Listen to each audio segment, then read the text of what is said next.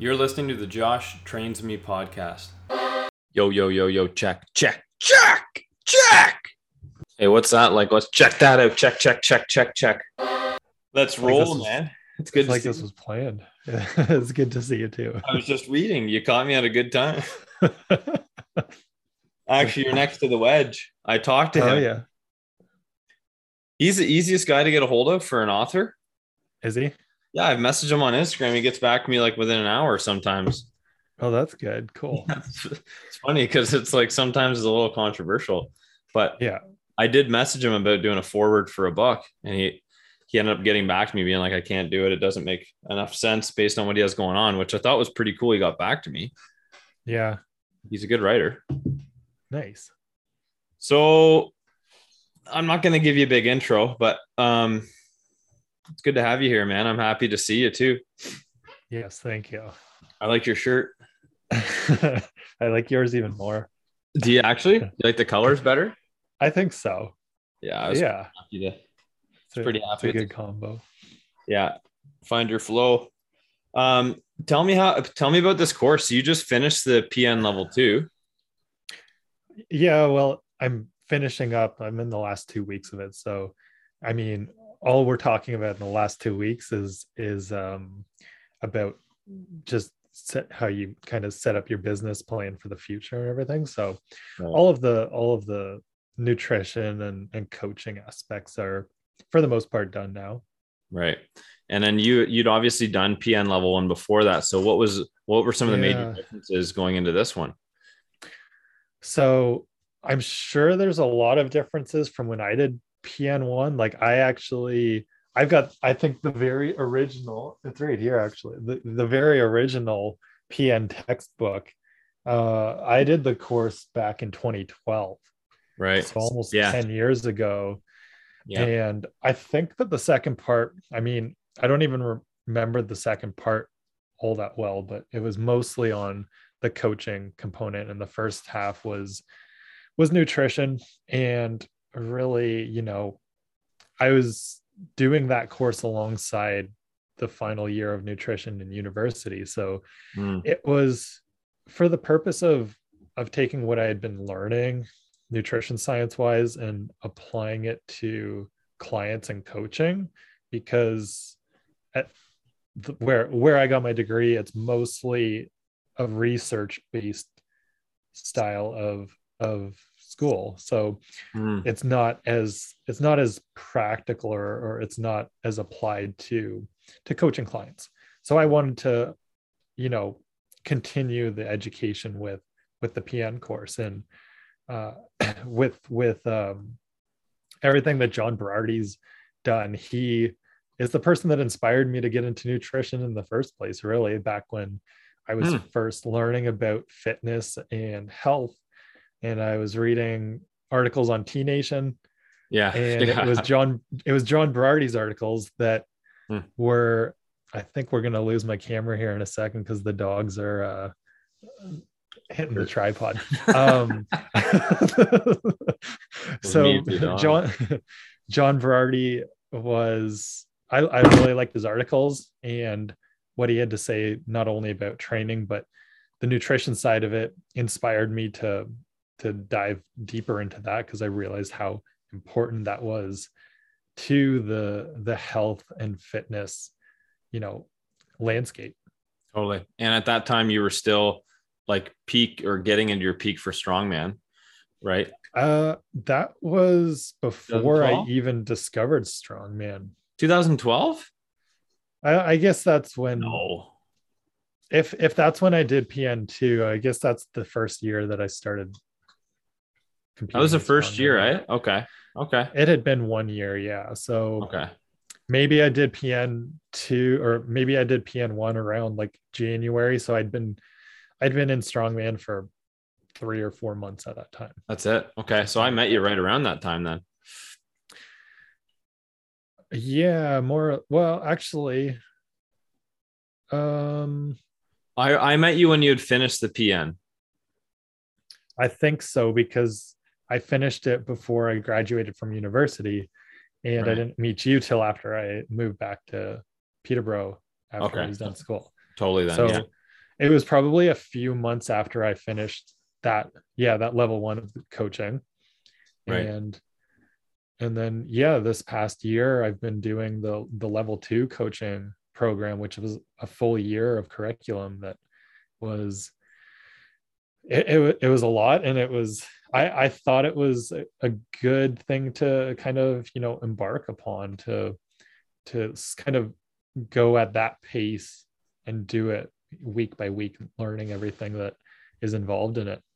So what were what were some of the major takeaways? I'm almost done pn level one. It's taken me about six years too i like to spread stuff way out once every yeah. two months do a do a lesson but no i'm back in the saddle for that like i had mentioned to you you sort cool. of shocked me into that but uh what are some of the main takeaways that you've kind of learned from this pn level two really there's there's a couple of core components to the, the PN philosophy around coaching. And a lot of it has to do with basing your your coaching and basing whether it's nutrition or anything else with health like precision nutrition's gotten much more into the concept of deep health and nutrition's just one aspect or or physical health is just one aspect of the deep health dimensions so it's it's all about client client centric, right? So it's all about doing and and testing what's going to work for your client, not what you think is best for them. You may have some guidance because you've got more knowledge presumably in a lot of areas, but it's it's really guiding them on their own journey. Mm. And that's that's the core of the philosophy you know, with that comes a lot about the change process and how we go through the different steps of change and also kind of recognizing well is is something working for you along that change process or is it not working that's another thing that is really important is the whole outcome based decision making so is this working if not how can we change it so that we can keep moving forward and if it is working, then that's great. Can we do more of it? Or is it time to add something else into the mix to continue to see progress? And isn't that like, isn't that like such a, an important part of uh, the stages of goal setting too? Like you set the goals and then, you know, you're working on the goals and not everything you, we work towards is not every action is going to actually be the right step or maybe the most efficient or the most effective or the one that you thought was the most effective or efficient it's like yeah totally checking in and reflecting on that yeah and you know part of that client centric part of it and part of the whole the whole journey of it is it's okay if things don't go perfectly if you do need to make changes and don't get too upset about that. That's you know this this course as much as it was actually it, it really was not a whole lot of nutrition in my opinion as much as it's all about change change psychology and and how to you know help people make change. And so growth mindsets also a really important aspect of that and understanding that you know there's something to be learned from failure and it's not the end of the world and don't get too fixed in if things aren't working. You know you can still figure out ways to to get around that. Are you hoping to be taking on clients for mm-hmm. uh for this type of coaching? Yeah absolutely. I mean i've Good. i've been working with clients this entire year thankfully which has been really helpful with applying what i'm learning. And oh good. work- okay. so we've been, we've been working through that. And and you know sometimes sometimes we'd be going along with the different practices from the curriculum other times it would be more about what they were working on at that time. And it's kind of snowballed from there. So i've got a couple of clients that i've been working with you know consistently now. And um, of course not only did i do the the pn level two but in the midst of that they precision nutrition launched their sleep stress management and recovery course. And so I kind of took that upon as well this past three or four months. Yeah. Um, just because that's an important aspect of well really with all of the clients that we're seeing in in the fitness world but also especially the clients that i see with flow spa because that's kind of our our main thing is you know stress management and and uh different ways to to do that right and that ties in so nicely owning a owning a, a flow spa with float tanks and a and a cold tub and a hot tub and a sauna and normatec and having a massage therapist. It's like all of those things are so obviously recovery based that that Yeah. course you took makes so much sense too eh? Yeah it's uh i mean i i to some extent recognize the value of recovery during my strongman days. I think that we can always do better recovery wise but it's also just uh it it's it's still underappreciated and so i think it's it's kind of a core part of my my mission to help people understand the importance of recovery and and what that actually looks like. Let's let's get into that because i know mm-hmm. for sure you know i'm i've been interested in that for a long time as well but i know yeah. I, i'm really curious to see maybe if there's new metrics or new ways to look at it that you've learned that have sort of helped you shift your your process. What I, you got? I wouldn't say I wouldn't say that there's necessarily new metrics. Um, I think I saw I think I saw the Oura ring on your finger there, and uh, there you go. one of the it's one of the one of the So- fake ones so uh, um there's i think the key the key takeaway from i mean really from the the other pn course that i just completed and something that's important to think about is that recovery depends on where the stressors are coming from mostly in your life. So there's not really one sweet spot for recovery. There's there's a whole bunch of them. And it all depends on what's causing you the most stress that you should probably focus on and dial in. Um, with that being said precision nutrition considers the the gold standard of recovery to be sleep which is hard to argue with. Sleep is super important. Uh, things things like the Oura ring can help with getting a better sense of what's going on with your sleep but that's also sometimes not that necessary if somebody's just getting started.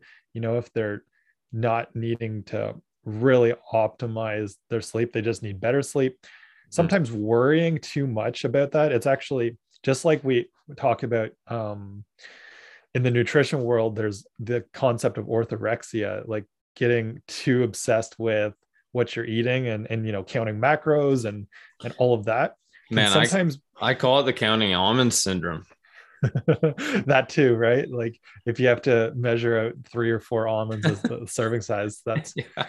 that can become a stressor to people. And similarly, if we track too much with our sleep, the idea of orthosomnia, where we're obsessed, hyper obsessed about what's going on in our sleep, can Mm. also become a bit of an, you know, a bit of an issue for people that tend towards that. But there's also good things about tracking sleep if you are um, wanting to dive into a little more objective data.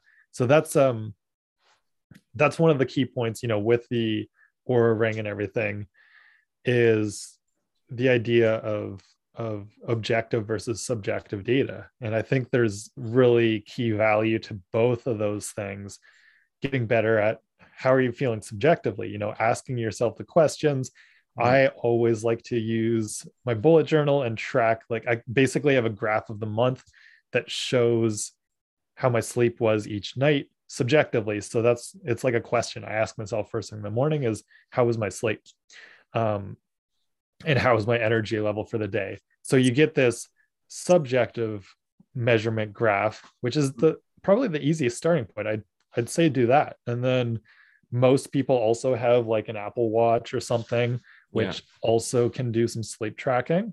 Or if you've got an Oura ring or a Whoop band or anything, then you can look at some of those objective measurements from those devices and kind of start to get a bigger picture and also tie those two things together to really get clear on on what's going on or maybe where you can make some adjustments to improve whether it's sleep or recovery and other aspects right. and uh, going back to the whole thing about i don't think that there's any new magic to recovery. I still think there, there's two things that are good to look at. The one we can do without fancy devices which is just look at what your resting heart rate is you know first thing in the morning.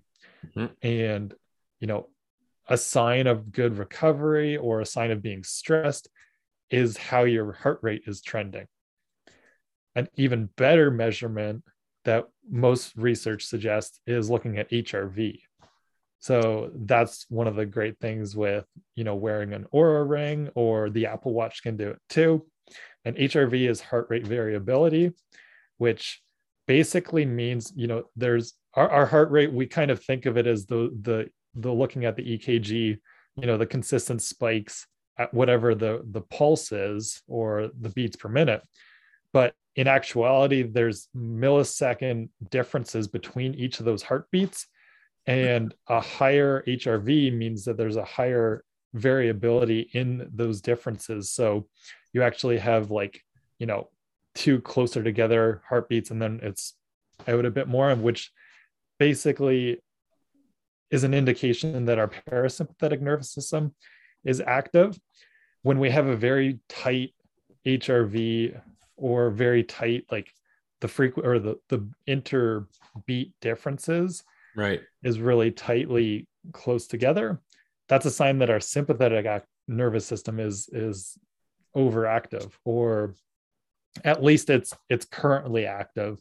But if it's when we're in a resting state that suggests that we are in a you know overstressed or under recovered state because we're not engaging the parasympathetic sympathetic nervous system Right. Yeah. So you're saying HRV becomes a good metric versus resting heart rate. I remember hearing about resting heart rate when I was looking up these metrics before.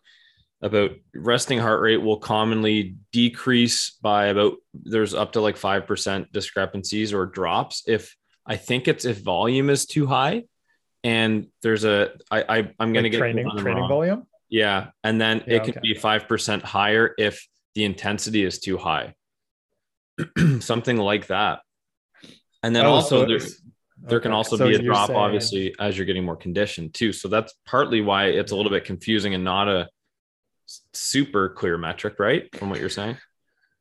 Yeah, it's um it's it's I think it's not as um I, I think that there's ways that we can I mean I mean our resting heart rate could really quickly be manipulated you know if you've had if if you've you know had coffee first or something or if you had to go up the stairs and then you sat down to measure it like i think there's a lot of ways that the resting heart rate could be more difficult to consistently look at or even something like if if your alarm startles you in the morning or the dogs start barking or or they want to get it whatever it is mm-hmm. could really quickly like make that but it's still a great starting point for if you do want some objective data to look at in terms of how you're recovering or like what your stress re- levels are at currently. Yeah it's, it's, free and it's easy and it's quick and like yeah. I guess for anyone listening it is important to check your heart rate resting heart rate first thing in the morning. So you were saying things like coffee can affect it. It's like if you are going that route and you're not doing a wearable and you really want to know, it's probably best to do it first thing, like literally in bed. Yeah. Check the pulse and even write it down. Can you can you talk a little bit more about this bullet journal? I mean, I've I've heard yeah. you talk about it quite a bit, but how does that structure and how does it work into a graph? Yeah, um, I don't know if mine's handy, so I'll um, use your imagination. I'll, yeah, for sure. But we'll maybe I'll send some pictures that you can include in the show notes or something.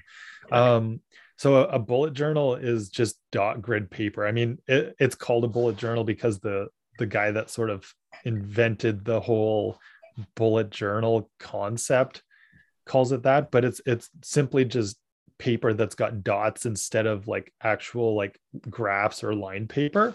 Right. So it makes it a very flexible type of notebook you Hmm. can you can draw in it without the, the lines interrupting your drawings. It's very easy to also make things that are are graph like so i have a sort of spread that i do each month that has on the one page a list of every single day. And beside that i have my habit tracker because i find that things for example like whether i took my like fish oil and green supplement in the morning the best way for me to actually stick to that and tried and true is is just to write it on paper. And so i use a paper habit tracker. It works better than any app possible for me. And so that's how i do it.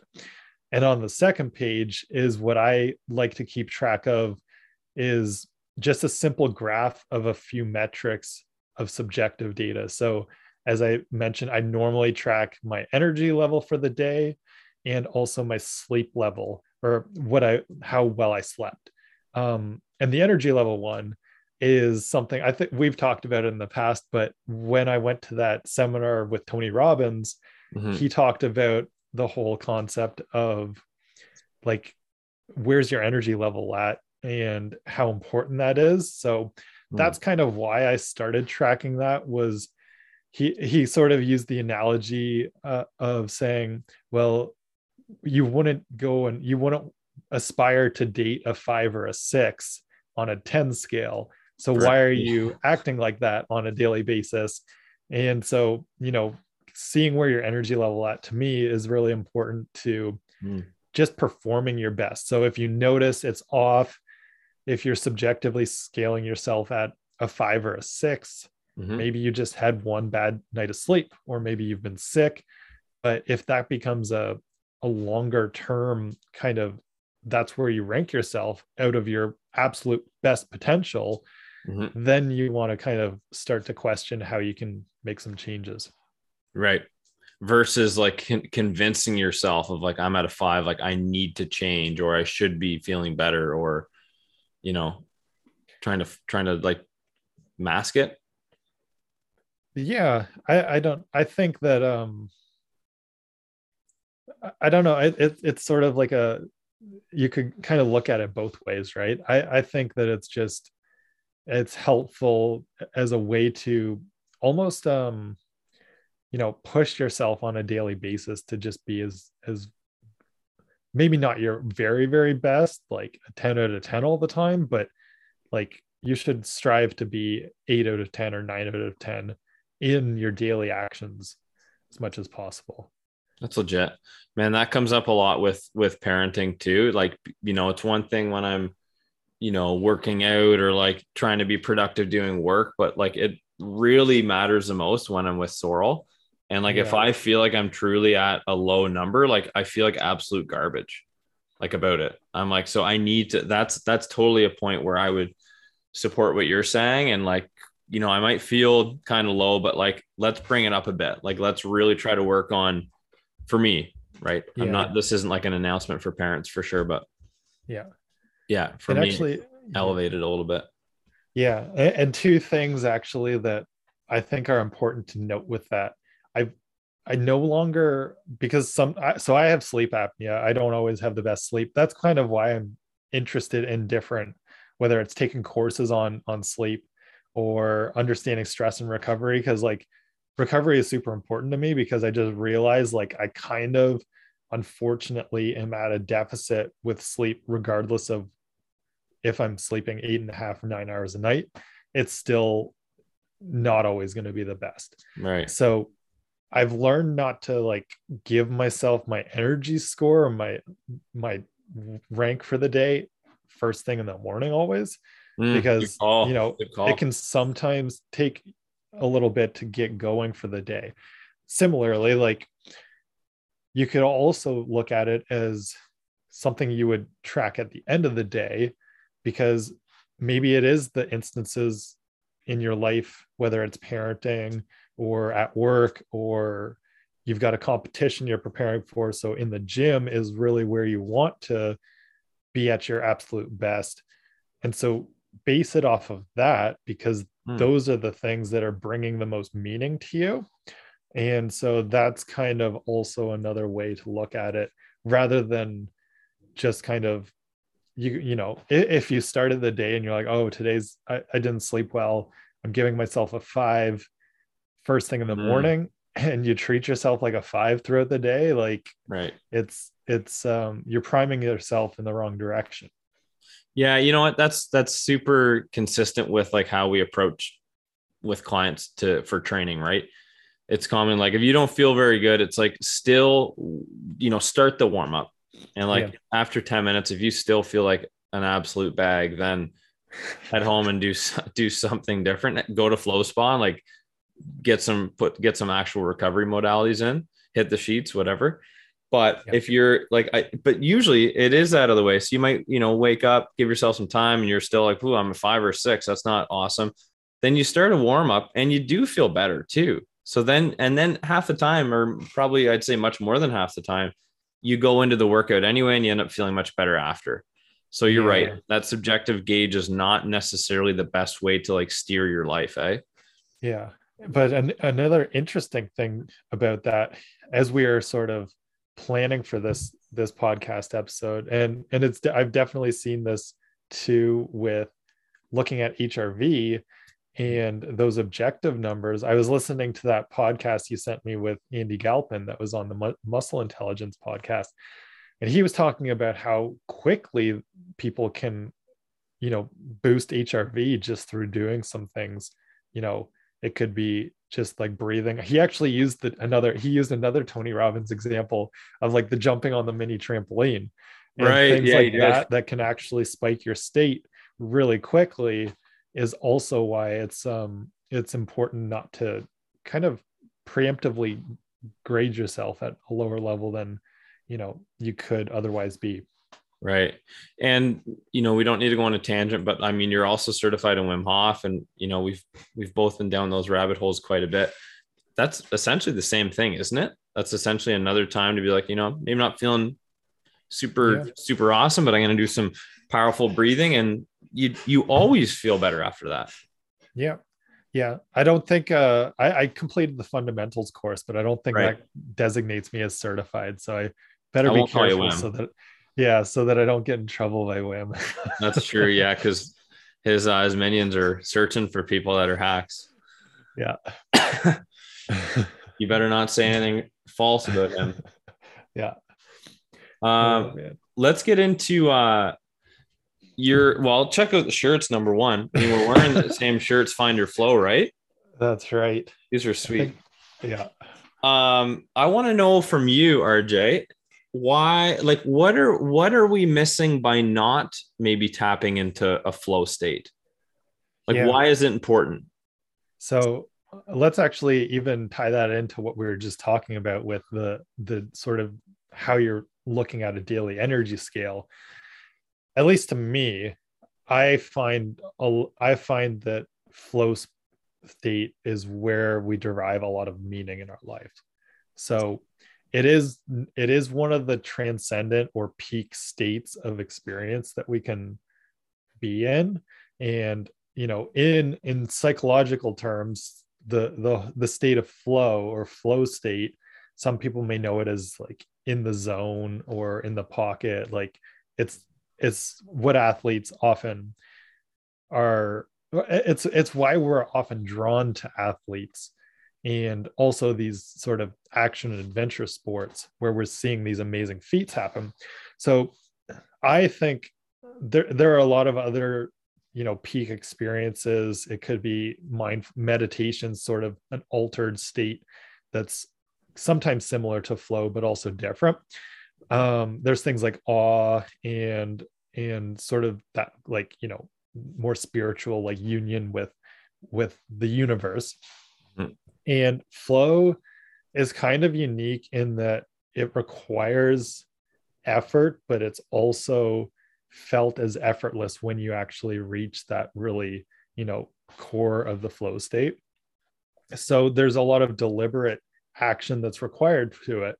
And you can't just like, even though it, the, the idea is sometimes counterintuitive because people think of just go with the flow, but it also requires you know clear goals. It requires immediate feedback to the situation.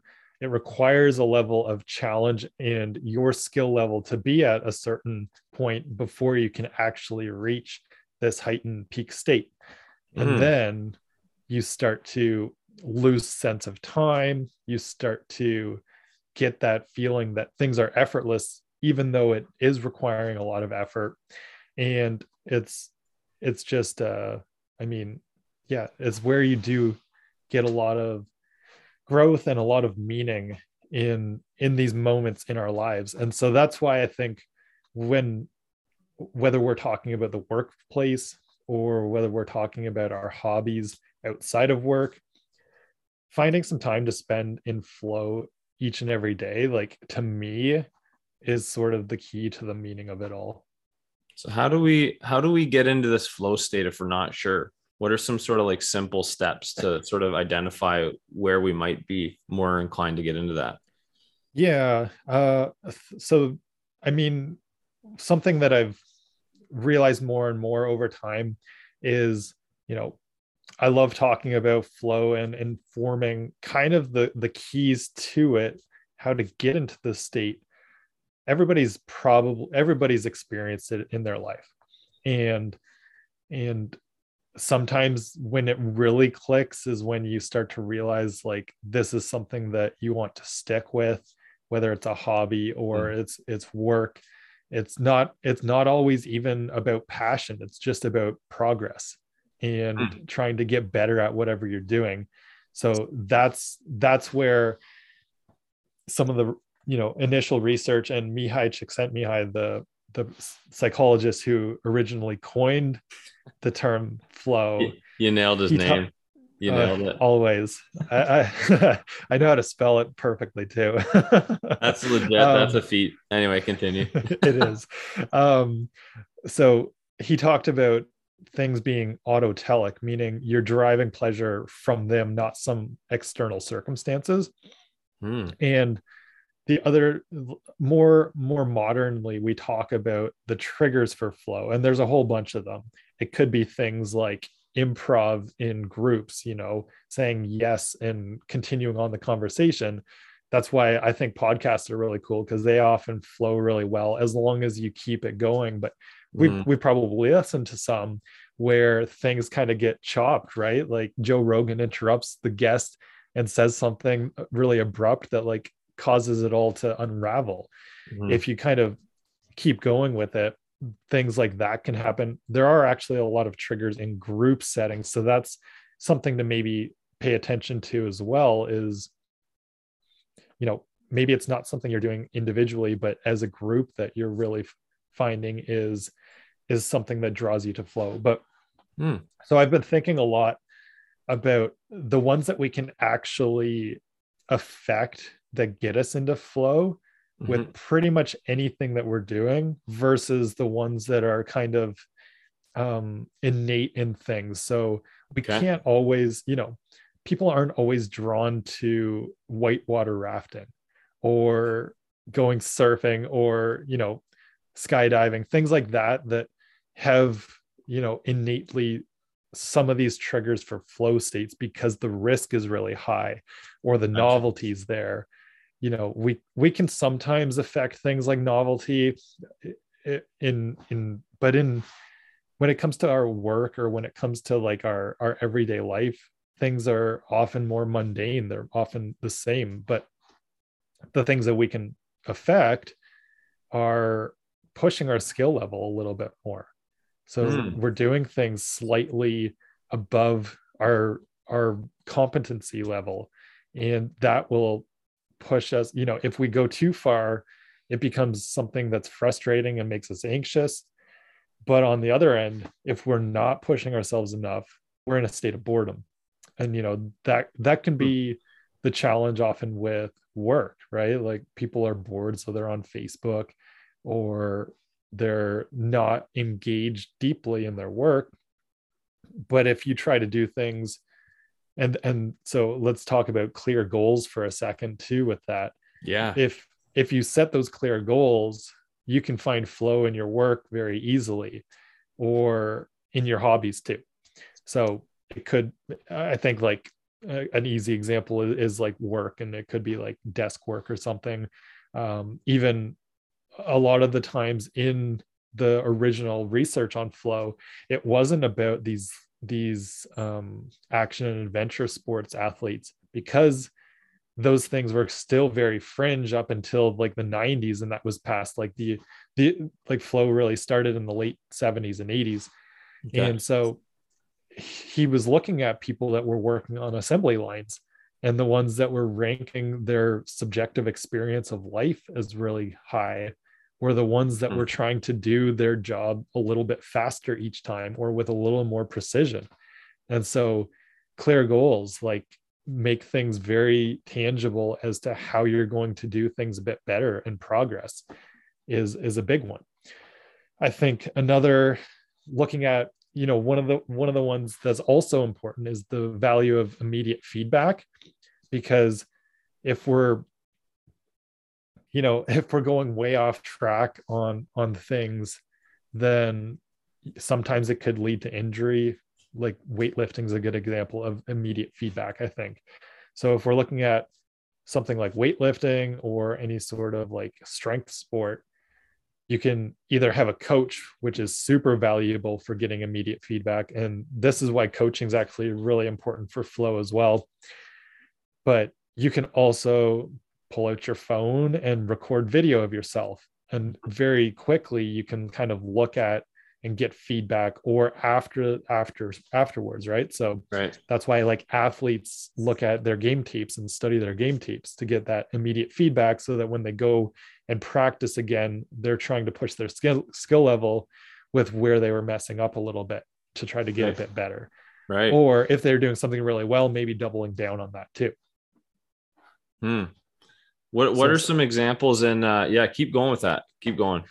Yeah no those those are kind of the some of the main ones as far as um what i think that we can actually directly impact versus just the things that trigger flow because of because they're the things that like kind of push us into that realm as well. Right. so those are the ones that i'm kind of super interested in right now yeah that's cool there's a, a lot of what you said when it starts tying into goal setting i mean I, it's hard to even understand where I've gotten some of the concepts from. It's probably a bit of a like a smorgasbord from different. I'm sure Huberman's been part of it. Grant Cardone's been part of it. It's been like different different realms, but it's yeah. it's it's a lot of the same a lot of the same stuff, and it touches like really nicely on what you're talking about with flow, like clearly defined goals. We talked about it even in the beginning of this podcast, like some type of feedback or reflection. Yeah, um, there's some other stuff with the goal setting, but these are the exact same principles. Yeah, totally. I think that's also, you know, the the PN2 course being essentially a cor- course on on coaching and change psychology. Like all of these things are essentially you, you can you can wrap whatever terms or or you can brand them however you want mm-hmm. but it's all essentially the same part of the process. Right. And and so that's why that's why there is so much commonality amongst different researchers or different speakers in the field on things. There may be a few tips and tricks like here or there that are different but it also it ultimately comes down to the same process yeah legit i'm even thinking like how similar when you start thinking of like um, coaching programs with some type of pillar, right? Or yeah. deep deep health and PN. Like I I looked over the pillars that I created, and they're they're the exact same as most other things. Like stress is part of it, sleep, nutrition, movement, hydration, breath work, mindset. Like totally. If, usually yeah. there's not anything completely fucking different than that. yeah, no, like I I like the deep health concept, but looking at it you could you could spin it a million different ways and one of the cool things actually with the course was they even suggest they were one of the lessons that talked about the deep health framework the six pillars of of health um, mm-hmm. and briefly just so that anybody that's curious the ones that precision nutrition's kind of like started to gravitate towards like they used to call it the web of life and I actually forget what the different components there are. They're very similar, but the six deep health ones are physical, emotional mental spiritual or ex- existential is it's kind of like the same thing. And then social relational. And then the final one is environmental. So those are Cool. the six that they say that your health consists of. And they ask they ask like in one of the the assignments like how what else, what's missing from here that you would put in differently? And and so um yeah it's ev- everybody that talks about goals and talks about life coaching or whatever has their own kind of framework and Mhm. they're they're all very similar. You may spin them differently. Um even before i did this course right like i had mine it was the heroes ring which Mhm. was this the six i think i actually i had eight components to your life in that one and uh, and they were all very similar but they had a little more like adventure to them so Right. i use things i use terms like i use terms like tribe instead of um, like Right. the the relational aspect Right. Man, speaking of tribe, that that book you got me the second mountain. I've been I've gone back to that a couple times now. And like that is such a good book. yeah Like it is such a good book and the the way in the back uh I think it's I think the book is pretty much done, but there's a section in the back where he's sort of like explaining the terminology a little bit more. It's almost a bit like a glossary, I think. right maybe not not a glossary, but it's more like here's what the concepts are, and he talks about tribe and how um how some like tribe is not necessarily like tribe is a little bit more associated with like indiv- individualism i think because it's there's a bit more like segregation of other tribes.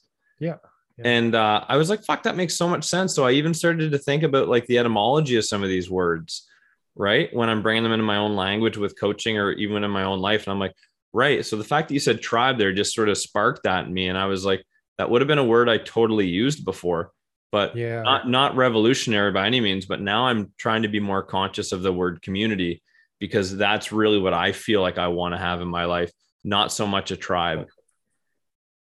Cool. Yeah it makes sense. And it's true. I um I, I need to go back to that book again. I just finished the one that he wrote before that the road to character. I just finished reading that. Mm, and it's kind of i think it's it it's more about this by it's it's more about biographies of a few key characters in in history that portray these second mountain virtues. So the second mountain kind of is how you would apply it to your own life a little bit more. And Mhm. also i know it's it's kind of autobiographical. He's talking about how he's sort of found this second mountain path. And the first book that that spurred that all is is the road to character. So i just i actually just finished that and it made me want to go back and reread the second mountain Yeah. Uh honestly one of the best books I've read and I like that was that was perfect uh I'm like I remember the day you gave that to me and I was like you're like yeah you're going to like this book and I'm like yeah it's like one of the best books I've ever read. Thanks man. It- yeah just- it- he's Yeah. he's such a good writer yeah Yeah, it's true. What uh what else have you been reading lately that's been particularly beneficial?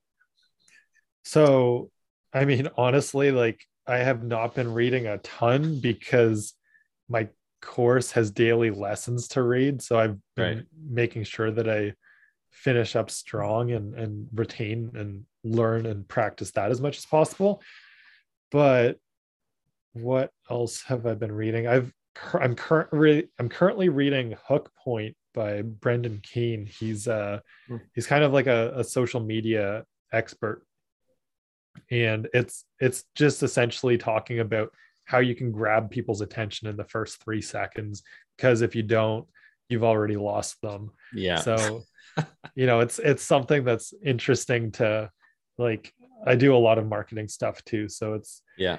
it's uh and and and things like youtube videos we want to grab the attention if we've got something important to talk about and so learning that first three five ten seconds of the hook of the video is super important so i've just gotten started in that one and it's really good um, i actually just listened to him on the finding mastery podcast because Nice. i didn't realize he he was talking about it in the book so i was like I've probably listened to that a couple of years ago, but I don't remember it. So I actually listened to that this morning and it was a great conversation too. How'd you listened to it before? I think so. I mean, it came out in 2018 and I listened to so many podcasts that sometimes I forget. Yeah. Um, I'm trying to get better at that because, you know, that's kind of a key there is if you're forgetting everything that you listen to, you're probably just washing it away with more stuff. Man, you, I, you're like such a person to sort of aim for, like the way you consume and like remember and organize content in your like brain and in your life is so incredible. I remember like we've Right. talked a lot about books and you talk about like how much you read like before you were involved in two additional courses and it was Yeah. always so impressive like uh, just like how much you're remembering but it's i think it's mainly you know you're a smart guy all this stuff but it's also because you had a system of it you're not just reading and then like grabbing the next book right like you're you're intentional to. to a new kind of level try to yeah you're not perfect hard to be intentional about every single thing yeah. Uh, yeah. No, I, I think like, eh? I think more and more, like even you know, mentioning like the second mountain, I've I've almost tried to get to a point where about a quarter of what I read is rereading something that I've already read. Hmm. Just because if it's really good, it's probably worth going back and getting even better at it. And so I've been doing that. Um, and to say that I'm reading a bit less, it's kind of funny because I think I still read about a book a week, but um, it feels like I'm reading less. right? and it might be less than you used to right yeah. i remember used to freaking just crush books for breakfast yeah. crazy man you know what i learned i learned a lot of good uh i learned a i wouldn't say a lot but i didn't have a lot of information about reading so much like going through like high school and a guy i was a guy that didn't really read too much like i liked reading but i would be like a couple pages and then i'd be out for whatever reason you know probably partly um, attention span and just interest in not having much practice of it. But i learned a pretty good chunk from from uh, tai lopez about reading. Oh, yeah. yeah like I, I really appreciate that because there's not a lot of people that i've come across that are in like a mentor role that tr- like truly talk about reading. Like i know warren That's buffett reads a lot but it's like that's cool. Um yeah like but it just seems like it's just you know so simple and then so distant at the same time. But like one thing i liked about what tai lopez uh talked about and i do this is like i'll grab a book like whatever say this one here and uh instead and instead of i mean this is maybe not a good example because i would read this start to finish. This is like yeah. you know sequential. But uh this is from by rj kayzer if anyone's uh watching this this is a book he wrote that i i was reading during the just before the 24 hour locked and loaded challenge Oh, yes. there's footage of me reading it before I go in there. So that's a great book. But uh, maybe another example is like grabbing a book and finding a chapter that you find interesting or Yeah. on a topic that you that you like and just going after that like not having to read start to finish or you're you know you're failing or you're not reading it's like just It's pick true. what you want man we have short lives i mean we get a stoic philosophy right you're a big st- studier of that it's like just read what you want Yeah. Yeah. I, I try to do that a little bit more as well, but I'm definitely somebody that's like a, a cover to cover person for the most part. Yeah, but you're fast enough that it's like you're cover to cover in like a few days, whereas some people say cover to cover it takes them three years to finish a book. I don't think it's it's not like I'm speed reading or anything. It's just that No? I actually no, I'm I'm not like a super fast reader. I've tried that in the past and I just don't like it. Uh it's it's actually it's the same thing that Ryan Holiday talks about. He's not a fast reader either, but he reads a ton of books. It's really just like setting aside the time to read. He enjoys it and you enjoy reading. Yeah. What about um so we're talking about stress metrics, kind of getting into flow. What what are some kind of like uncommon things about how stress affects our body? So kind of what did maybe like what are some interesting things? Because there's you know there's a lot of information around about stress. And I do want to say Yeah. you you'll definitely agree with me but and if you have any insight on this but stress being painted as like a purely negative thing it's like stress is needed and required in order for us to adapt like training is a very simple example we're training you know whether we're training for strength or endurance or to get more muscle or or even to lose fat like there's stress happening to our body and it's about adapting to that stress right so Yeah, yeah, totally. So- necessary. so i mean another concept that comes up a lot in terms of stress and and was part of the core of like that that pn course is is about developing resilience Mm. And i think um there's a little bit about that in the 21 mindset challenges too. So um but you know if if we don't have if we don't have any res- if we don't have any stress in our life we also don't have any resilience. And that could once again come from any of those aspects of the deep health dimensions. So um the the clear obvious ones would be things like training. And if you give yourself too much stress it's it's the same. I think looking at it from where stress came from and it's really you know it it's it's something that's that's been a part of human nature for as long as humans have been around right? As a way to react to threats in the environment. And normally that looks like a very short term thing whether it's running away from a mountain lion or two pit bulls that are fighting in the corner over there. So i'm just waiting for them to activate the stress of everybody listening when they bark and it blasts the microphone. Yeah i can't wait. Um, so stress we we've evolved to handle stress in very like short acute bursts so that we can either fight or flee from a situation. And and that's also how we can look at it in terms of of any other thing. So if you look at it in terms of training you know if you give yourself those acute bursts of stress and you push yourself your skill level a little bit further then you have something to adapt to but that recover that requires recovery in Mhm. order to improve. If you don't if you don't give yourself recovery then you're just leading yourself to either submaximal progress or you know that could lead to being like in a burnt out or like overtrained state as well. Right. And that depends on all six of these dimensions or whatever however you want to look at your own life wheel.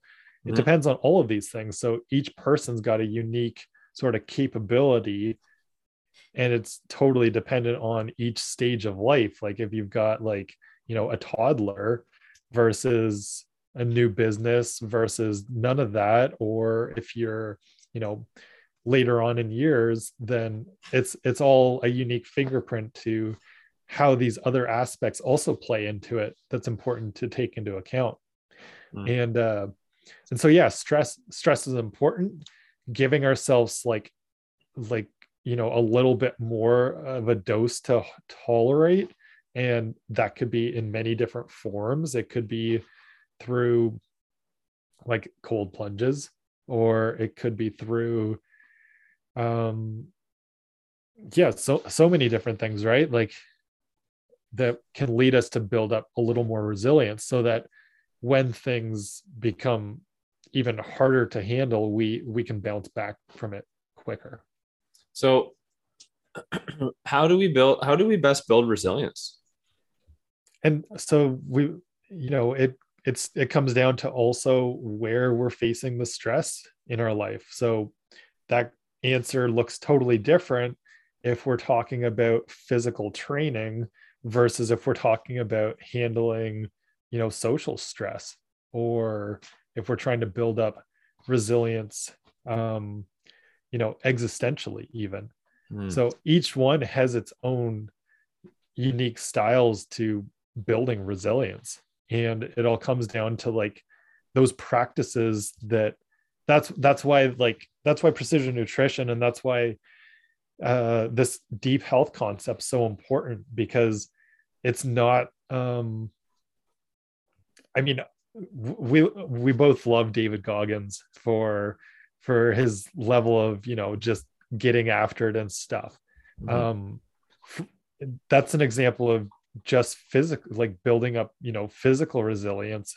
in a lot of ways but does that actually answer the question in terms of like social or relation relational resilience like is that going to help him if he's in the middle of like a fight with not not like a physical fight necessarily but like Mm. you know um like a conversation a crucial conversation with somebody that you know is he going to be able to you know be resilient there or is he going to break down W- let, let's not pick Right. on david Yeah. goggins anymore about that but Don't be so know, hard on him, man. you know um Yeah.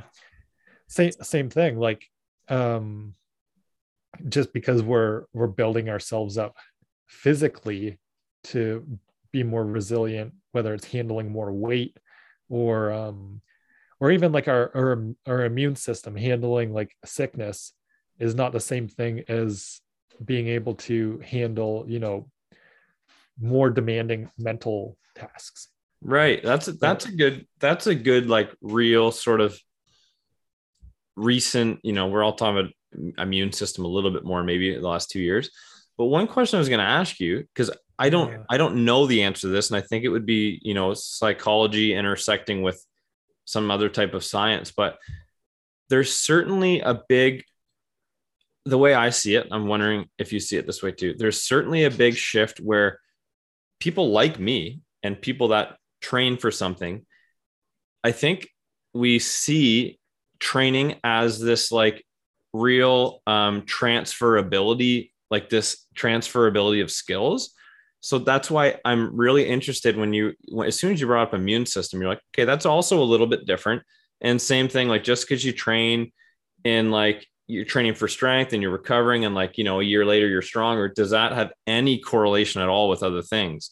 And I'm like truly wondering, I'm not trying to discount training because I mean, that's my livelihood, but I'm wondering, I'm like, is there actually the amount of carryover that like we're seeing when we're scrolling and like we're hearing testimonials to like this helped me in so many other ways? Like, I wonder if that's kind of like a just I'm doing something and I'm feeling good about myself. So I'm just feeling good about myself, or if there's actual like mental carryover. Yeah, I, that's um so I don't recall it actually here these these are my thoughts on it because I don't recall how much of that was actually talked about in the PN course. And maybe it's because there's not actual research on it or I'm not entirely sure. I think there's some level of transferability because you start to build up wins in your life. And that's hmm. a really important thing for growth mindset. And that's a really important thing for positive psychology all around, you know, like things that you can kind of pull out of your back pocket to say, like, oh, I'm I'm actually really good at like self-esteem. And Right. And and that's a really key part. I mean, that's an aspect of what good mental health and emotional health is. So I do think that to some extent that helps, but only because you've got a little more of a growth mindset now. And then you still need to actually work on those different dimensions and the things that build resilience and help to, you know, bolster the health of those aspects. So I think like think of um yeah, you could train all you want, but if you actually don't do anything to improve the relationships in your life, your Mhm. relational health is not going to be any better. Yeah. Or the same thing, like I think a lot of people derive meaning from training. And once again, going back to my whole concept that flow brings meaning. And if you're working out and you're getting flow from working out, like meaning is an aspect of that existential and spiritual health. Mhm. But also, like some people are probably mostly just doing training because of the like the vanity of it. And that may be a very empty, like existentially empty tr- style of of um uh yeah uh, of doing things too right so there's going to be a gap there for things like that Hmm. It's interesting. I'm tying back to that second mountain book again. Like that's Yeah. a lot of what that kind of vanity or emptiness might be a little bit of like what that initial peak is, right? Those initial goals that we deem really important, but are Totally. quite sort of there's a false sense of purpose hidden behind them once you've reached them. Yeah. But still i i do think that there's some value in that um it's helpful to maybe be aware of what that second mountain is or where the path leads.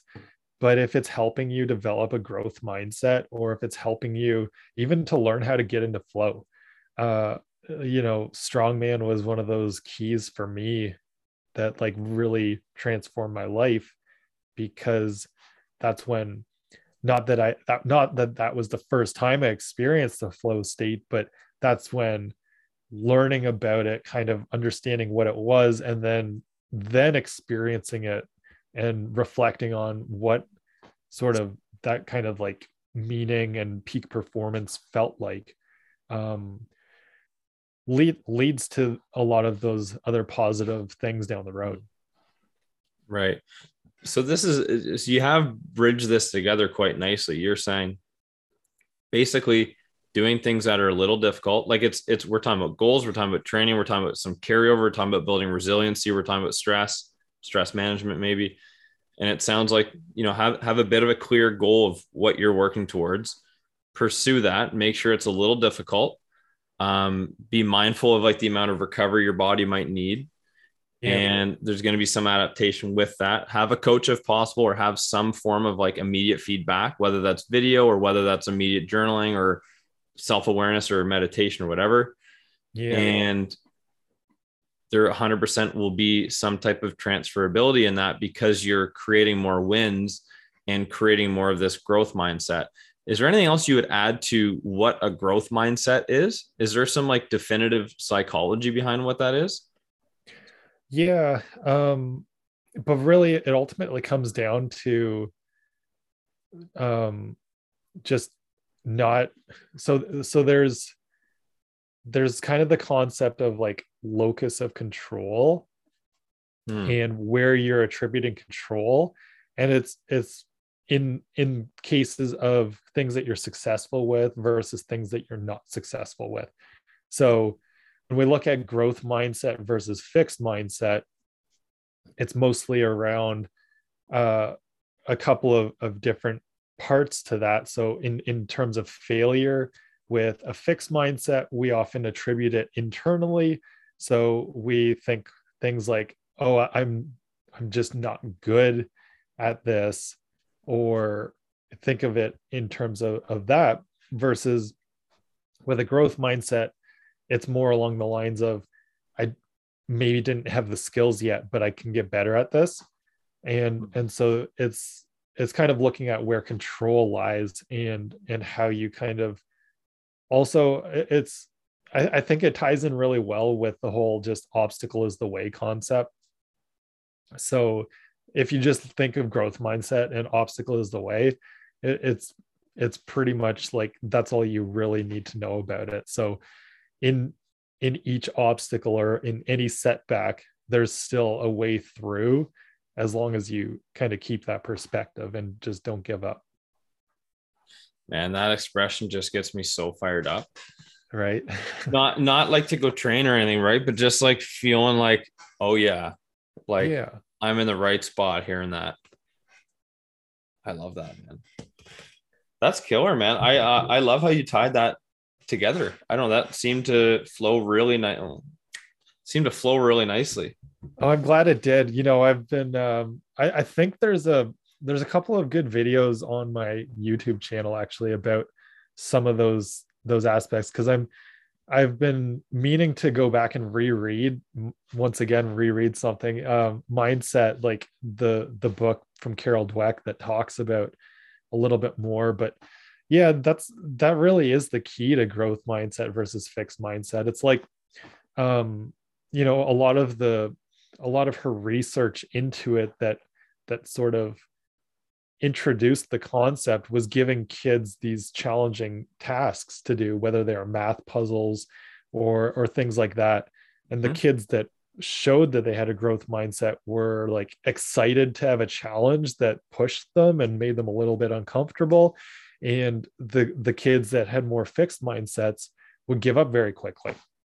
Um, so but how how do you know like were the kids born this way or is there a way to say like right. this is something developed or this is innate or right. this is the task was too hard for those kids that presumably have a fixed mindset so know? there there are a lot of components to it right you can there's um if you think of everybody having different degrees of growth mindset and fixed mindset is one thing because it's not like it's not like we're just stamped with oh you've got a fixed mindset about everything or you've yeah. got a growth mindset about everything it's it's like in different situations in different environments all of that is, plays into it parenting plays into it um, yeah, there's nature and there's nurture involved. But the great thing about it is that everybody can get better. Okay. And I think that learning and just understanding what growth mindset is, that's why like it's that's one why it's one of the core teachings and one of the core parts to the the change process and coaching process of PN is because they just realize how valuable that is. It's like let's uh, like a really concrete example of that is the person that does the new year's resolution diet and gives up after 6 weeks and and you know just attributes that to they cannot lose weight. And right. and so that's you repeat that cycle a few times and it kind of kind of becomes stuck until you meet somebody that's willing to like help you see through the process show you that there are other options you know maybe those obstacles that are in your way actually show you what the way is. And all of that can lead to more of a growth mindset and then you start to build up a few little wins along the way and you're kind of off in the right direction again Totally, man. And what a, what a good example because obviously that's so common for people to get into those cycles. And I, I don't know, I'm not sure what the stat is, but I'm just going to go out there and someone can correct me. But I'm going to say most people are not consistent with exercise. Yeah. Whatever most means, 51%. I mean, that would be most. Yeah. Yeah. So I, am on yeah, the fringe with that one. Uh... But just like the importance oh. of having a coach when you're stuck in those, you know, those ruts or cycles of both like what you're thinking and not not recognizing that you're changing it's yeah. like so so much of coaching for me too is is just helping people like truly identify that they are making some changes right and there's commonly like a distorted perception of like what they should feel or you know people can we, we all can we can really pigeonhole and um, we can be blind to the things that are changing if if that main thing that we want to change is not happening like that deep reflection by having a coach or you know someone else that's non-biased or as non-biased mm-hmm. as possible i guess is so helpful eh? it definitely is helpful like i'm not gonna um i'm not gonna say it's the be all end all right? Like you can do this yeah. yourself too. Totally. you can start to develop that. That's that's one of the reasons that i mean it's it's a i don't even remember everything i wrote in it but like that that amazon book yeah. um, one of the reasons was so just because there is a path to being able to coach yourself too and yeah. develop a growth mindset. And all of those things are are it's it's doable within yourself too the problem sometimes i think the problem that we've been facing lately and i don't know maybe it's just all the other circumstances around like trying to have a business get through a pandemic and stuff but we've we've all had this enormous amount of of stress thrown on us in you know existential stress mm-hmm. is is a big one and so it has become harder because we do need you know we need a level of of um like drive and energy and willpower even that is sometimes it's it's harder to get up in the morning and, and get that out of yourself that's yeah. where sometimes having somebody that can help you externally is really useful right now but if you do have it in you to like slowly chug along and and make progress on your own um, Yeah. yeah there's still a way through too Yeah, and you know what? I'm going to include a link to something that I've given as a resource. I mean, this book. I'm going to include the link to this book if you're cool with it, if it's still relevant enough. i think so Yeah, i mean like i really essentially what it is is 21 different steps that i wrote from what i thought was a very simple challenge to things that are a lot more difficult which will develop resilience and i think it applies to different aspects it's not all physical I'm going to look back through this book too because I made some notes through here. That I read this Yeah. book like front, uh, like start to finish. It's not a long book, but it's all very. So I'm actually in here a couple times too. yeah of course uh yeah there's some there's some stuff where i've i realize you know if i'm looking at myself to where my kind of overall life progress is there's some things i'm slipping on. Um so that's definitely nice to reflect and have some compassion and some understanding. I'm gonna put a i'm gonna put a link to a goal setting guide that uh that i've created too which sort of exemplifies and supports something that you're saying too. Like a coach is awesome and you know you and i are both coaches but like ultimately we just we're coaches because there's a need for it. So if people can do this on their own and they want you know a free resource or like a i don't know what your book is like ten dollars? If you buy the i think the paper one but it's like it's like 3.99 if it's the amazon like Yeah. kindle one that you can read. It's and unreal. sometimes sometimes actually i think if you've got kindle unlimited it's free.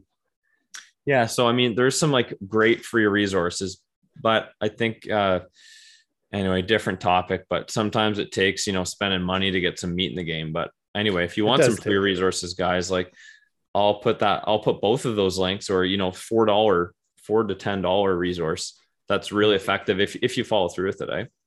Yeah. and if you don't you fill up your bookshelf and it looks cool. Man that was great. I really appreciate you jumping on here. Absolutely. Thank you